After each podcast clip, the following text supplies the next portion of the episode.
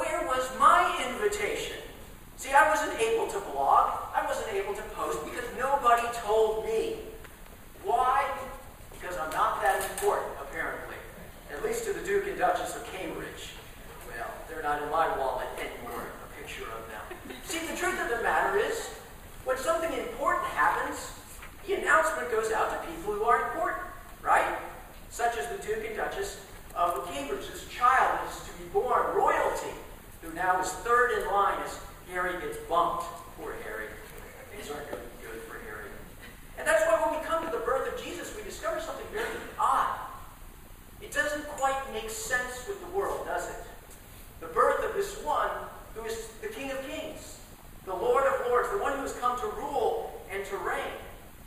And we look for the invitations as they go out to announce the birth of the greatest of all kings. And we only see one an invitation to shepherds. Lowly shepherds. Really, that's the only invitation that went out.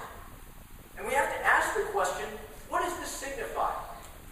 You know, I've said this a lot. By looking the story, we can learn a lot about God, and we also can learn a lot about ourselves. See, in one sense, it's encouraging to me because Jesus is interested in the nobodies, the people who don't have anything to offer, the bottom of the barrel, so to speak. And in other parts of this, it's very offensive to me because Jesus offers his salvation to nobodies, to people who are at the bottom of the barrel. And guess what? If I'm interested in hearing this message, that's where I need to be oxygen.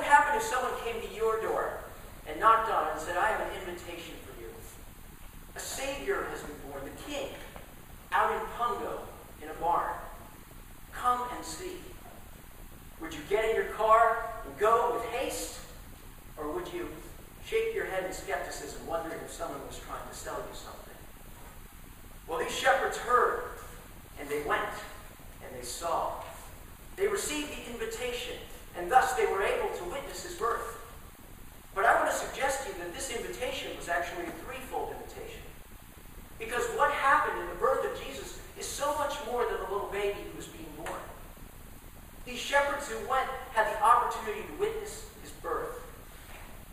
But they also had the opportunity to witness the beginning of a battle. And then finally, they got the opportunity to see a glimpse of his burial. There's so much more to see in this little manger. Well, let's look at this threefold invitation. Number one, the invitation to his birth. You know, we need to understand a little bit about these shepherds. They're an interesting bunch. See, the shepherds were religious outcasts. And they were always with the sheep. They were out taking care of the flocks. And as a result, they were always what was considered ceremonially unclean. They couldn't go to the temple. They couldn't participate in the religious life of Israel because they were never clean enough to do so. And as a result, they were religious outcasts. They were looked down upon by everyone else because they didn't practice religion the proper way. But somebody had to take care of the sheep, right? These were the guys. The second thing about these shepherds is they were social outcasts. Because they were going along with their flocks, they were always on the move, kind of a nomadic life looking for the next pasture. And so they never really had a fixed address. And so they'd go from place to place, kind of like if we would look at gypsies or carnies, carnival people, you know. They come into town, they do some stuff, they go out of town. Whenever there's a problem, oh, it was the shepherds. They were the guys who did it. In fact, Jewish law said we will not accept the testimony of a shepherd because they are unreliable people. They were social outcasts. They also lived very isolated lifestyles. See, they were with the sheep 24 hours a day. No punching of the clock, no heading to the bar after a hard day's work. No, they stayed with the sheep 24 hours a day,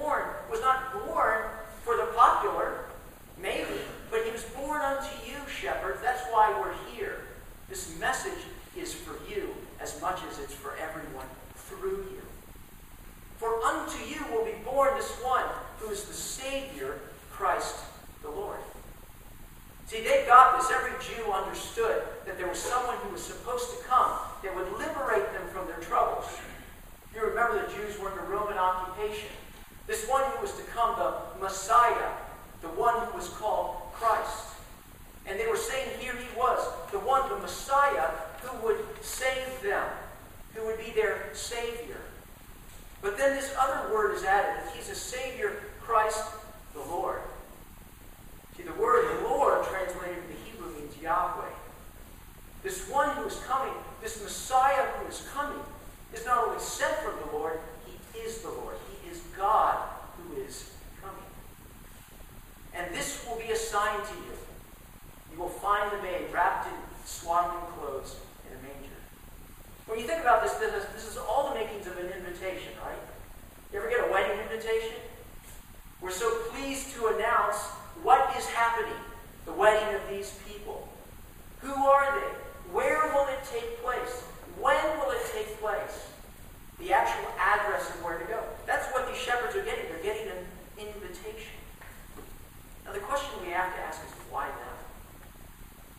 I think there are several reasons why it was them. Number one, they didn't have a whole lot on their social calendar. Think about it. You know, hey, Zephaniah, what are we doing tonight? Uh, not, nothing really. What about you, Micah? Uh, same old, same old. These guys had time on their hands. Their calendars weren't full. They had space for an announcement like this. The second thing is, who else would believe it? You know, imagine the angel goes to Jerusalem, to the mayor of Jerusalem, and says, hey, guess what? The Savior has been born. He's in a manger in Bethlehem, this dusty little town, in a cave somewhere with the sheep. Oh, yeah, and he's lying in a manger. Okay, what a huge step for the mayor of Jerusalem to say, all right, let's go take a look. No, no, no. You see, the shepherds would take a look because they were at the bottom. There was nowhere to go but up with the shepherds. And so they went. I think another reason was the reason they got the announcement is they would recognize who he was. Because they knew sheep inside and out. And lo and behold, here was the one, the Lamb of God, who had appeared to take away the sins of the world. After spending so much time with sacrificial sheep, when they saw Jesus, they would know who he was. But they would also know who he was not only because he was a sheep, but because he was a shepherd. So you think about it, all the great people in the history of Israel were shepherds. David, in the sheep pens, minding his own business, who was elevated to become ruler over all Israel and to shepherd the people. What about Moses, who was killing time out in the desert, herding sheep for 40 years before God came to him and said, Go into Egypt and free my people? So lo and behold, here is this shepherd that the book of Micah talked about. O Bethlehem, who are too little to be among the clans of Judah, from you shall come forth for me one is, who is to be ruler in Israel, whose coming forth is from old, and he shall stand and shepherd his flock in the strength of the Lord, in the majesty of the name of the Lord this God. See, the reason the shepherds would recognize this guy is because one shepherd knows another. These under shepherds were going, and they would recognize the chief shepherd. So they received an invitation, and they went. I remember when Leellen, it was my fourth year in college, actually I just graduated, Leellen was uh, home in Roanoke, and I asked her to come up to UVA where I still was to visit. And so she came, and she went to my door, and she saw this, an invitation. Miss Leellen Bristol, your presence is humbly requested at a dinner honoring your wonderfulness, gracefulness, and unparalleled beauty. All of those were true. At the Rotunda on the grounds of the University of Virginia by Mr. Carlos Rodriguez, who is expectantly awaiting with promises of a most illuminating. Now, what would you do? Is he really doing this? Is this some sort of trick, some sort of practical joke? Or, I gotta go check this out. There's enough wondering in me that I'm to take a step of faith. And lo and behold, we all went to the rotunda, and lo and behold, I had a beautiful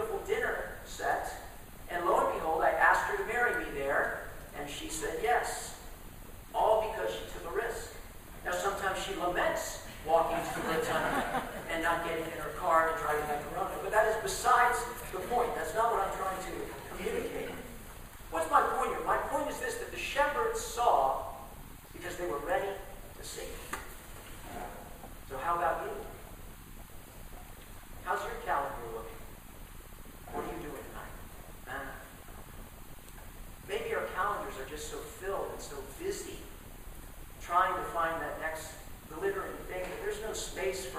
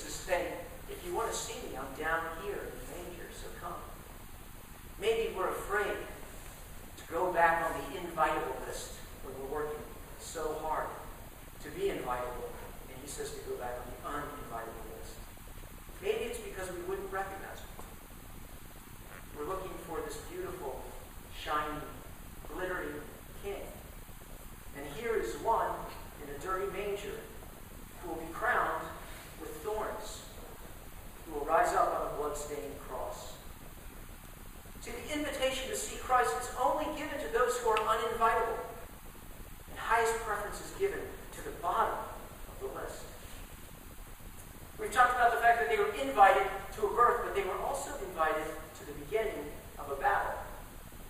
You know, you get different invitations for different events, don't you? You know, you get a, an invitation for a wedding. We've all gotten those. Maybe you get an invitation to a funeral. A little different type of invitation, isn't it? A little different type of event. Maybe an invitation to a birth. You know, one of the great things as a pastor is I get to go to all of those things and to participate. Each event has a different invitation for a different purpose. I remember one of the great, I got an invitation, uh, not to a church, but to an airplane hangar. Because it was one of those transition of commands. A friend of mine was transitioning out as the commander of this F-18 squadron. So, you know, you go into this hangar that's absolutely immaculate, and there's one of those big F-18s just sitting right there.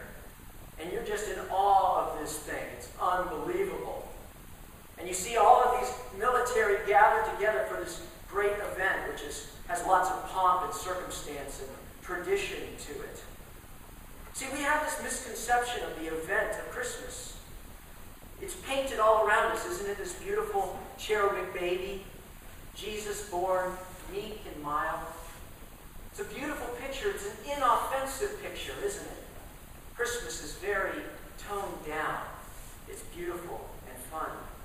It makes great for selling with the retailers Christmas is so much more than just the witness of this peaceful birth of this little child. For we see the message is glory to God in the highest, and on earth peace among with those whom he is pleased. See, Linus gets it wrong, doesn't he? He says, peace on earth, goodwill to men, but that's not what the scripture says.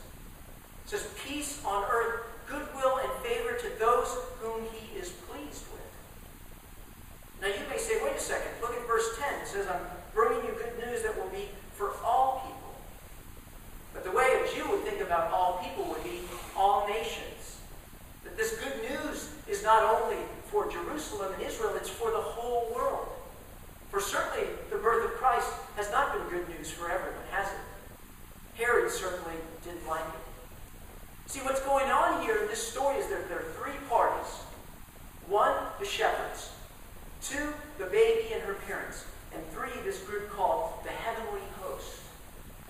If you look at the Greek, the word heavenly host is translated stratia, which literally means army. Stratia's derivative is also the beginning of a military expedition. These are from where we get the word strategy and strategize and stratego, if you've ever played that. See, the, what's going on here is they're not only coming, this heavenly army, to proclaim the birth, but to declare the war. See, if you look at this word stratia, in the Old Testament it has 28 uses. There are only two in the New Testament. We need more info. In these 28 uses, there were 19 of them refer to human armies, and nine of them refer to spiritual and celestial armies. Some of you know that story with Elisha, where you know they're around and his assistant, and lo and behold, they're being attacked, and the assistant's scared to death. And Elisha prays and says, Open his eyes so he can see the bigger picture. And lo and behold, there's, a, there's this angelic army with these chariots of fire, an army unseen. See, this is an army that has come. It's interesting. If you remember Jesus at the end, when he's in the Garden of Gethsemane, and the disciples try to prevent his arrest, and Jesus says, Look, at any time I can call down 12 legions of angels at my Father's behest, but that's not what I'm going to do. 12 legions of angels is roughly about 72,000. And if you remember when Jesus goes and he sees this guy who's been chained, you know, this uh, person who's demon possessed, and he goes to him and he says, What is your name? He says, My name is Legion, for we are many. Six or seven thousand. See, the only two times that legion is mentioned in the New Testament is for the army of Satan The scriptures say this Now war arose in heaven. This is Revelation 12. Michael and his angels fighting against the dragon. And the dragon and his angels fought back, but he was defeated. And there was no longer any place for them in heaven. And the great dragon was thrown down, that ancient serpent who is called the devil and Satan. The deceiver of the whole world was thrown down to earth, and his angels were thrown down with him. Therefore rejoice, you heavens, and you who dwell in them. But the sea, because the devil has come down to you. He is filled with fury, because he knows that his time is short. See, there was a battle in heaven. Satan and the angels he recruited to himself to fight against God and his army, but they were defeated, and they were thrown down to earth, where they would be defeated there. And they were furious because they knew Satan that his time was short. And so this army of the Lord who defeated the army of Satan in heaven has now come to earth to finish the job. See, there was a reason Jesus came. 1 John 3 8 tells it clearly the reason the Son of Man appeared was to destroy the devil's work. God says, See now that I, even I, am He, and there is no God besides me. I kill and I make alive. I wound and I heal, and there is none that can deliver out of my hand. See, God has come to earth Jesus has come to proclaim every inch of this world is mine. So this peaceful, beautiful little baby is the commander of the forces of God.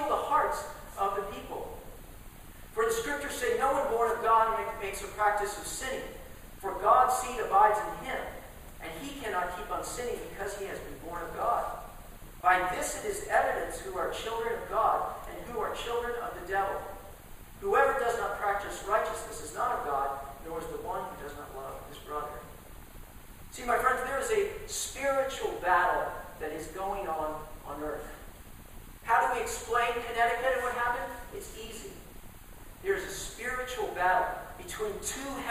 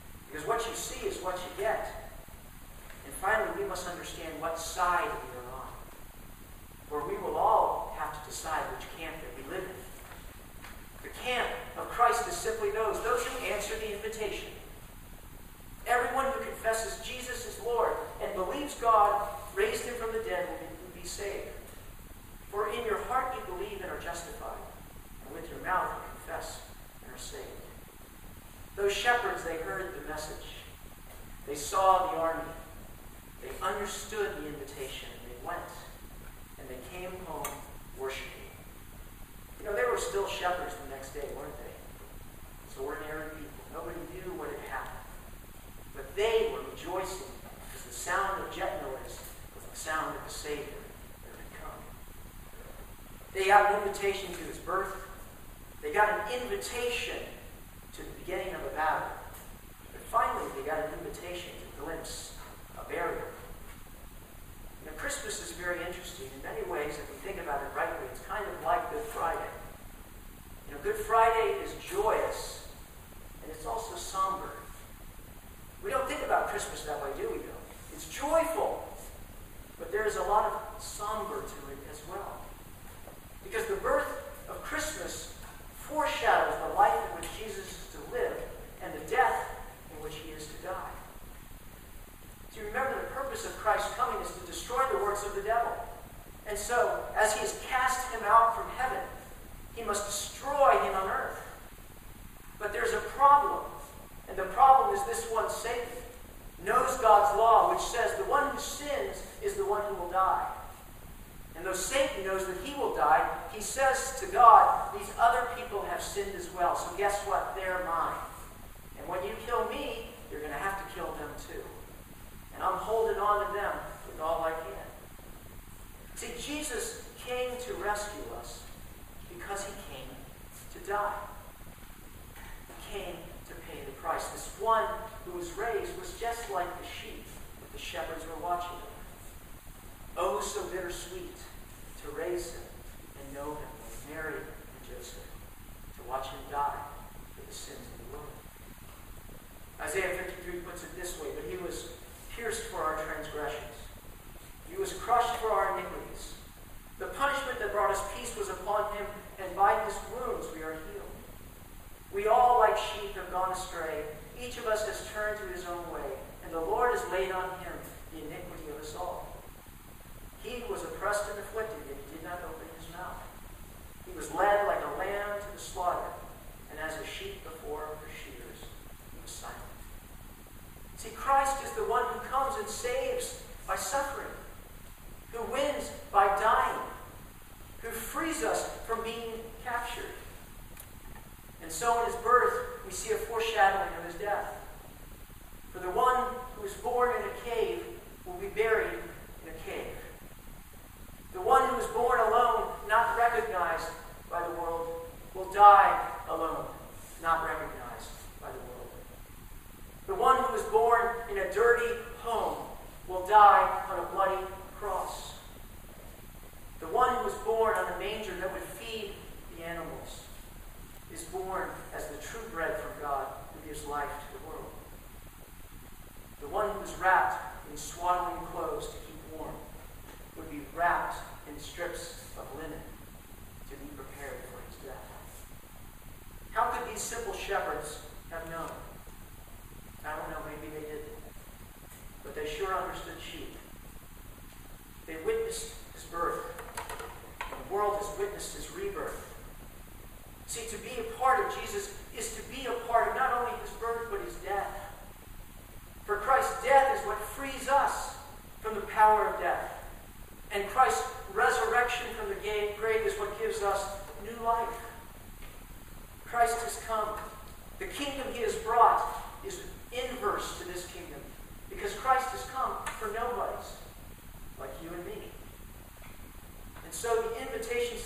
prioritize is only to those who are uninvitable, and highest preference is given to the bottom of the list. You came to church today to hear about this one called Christ. Who do you see? You may say, Where's my invitation? I just gave it to you. The crucified Christ comes. Do you see a bird?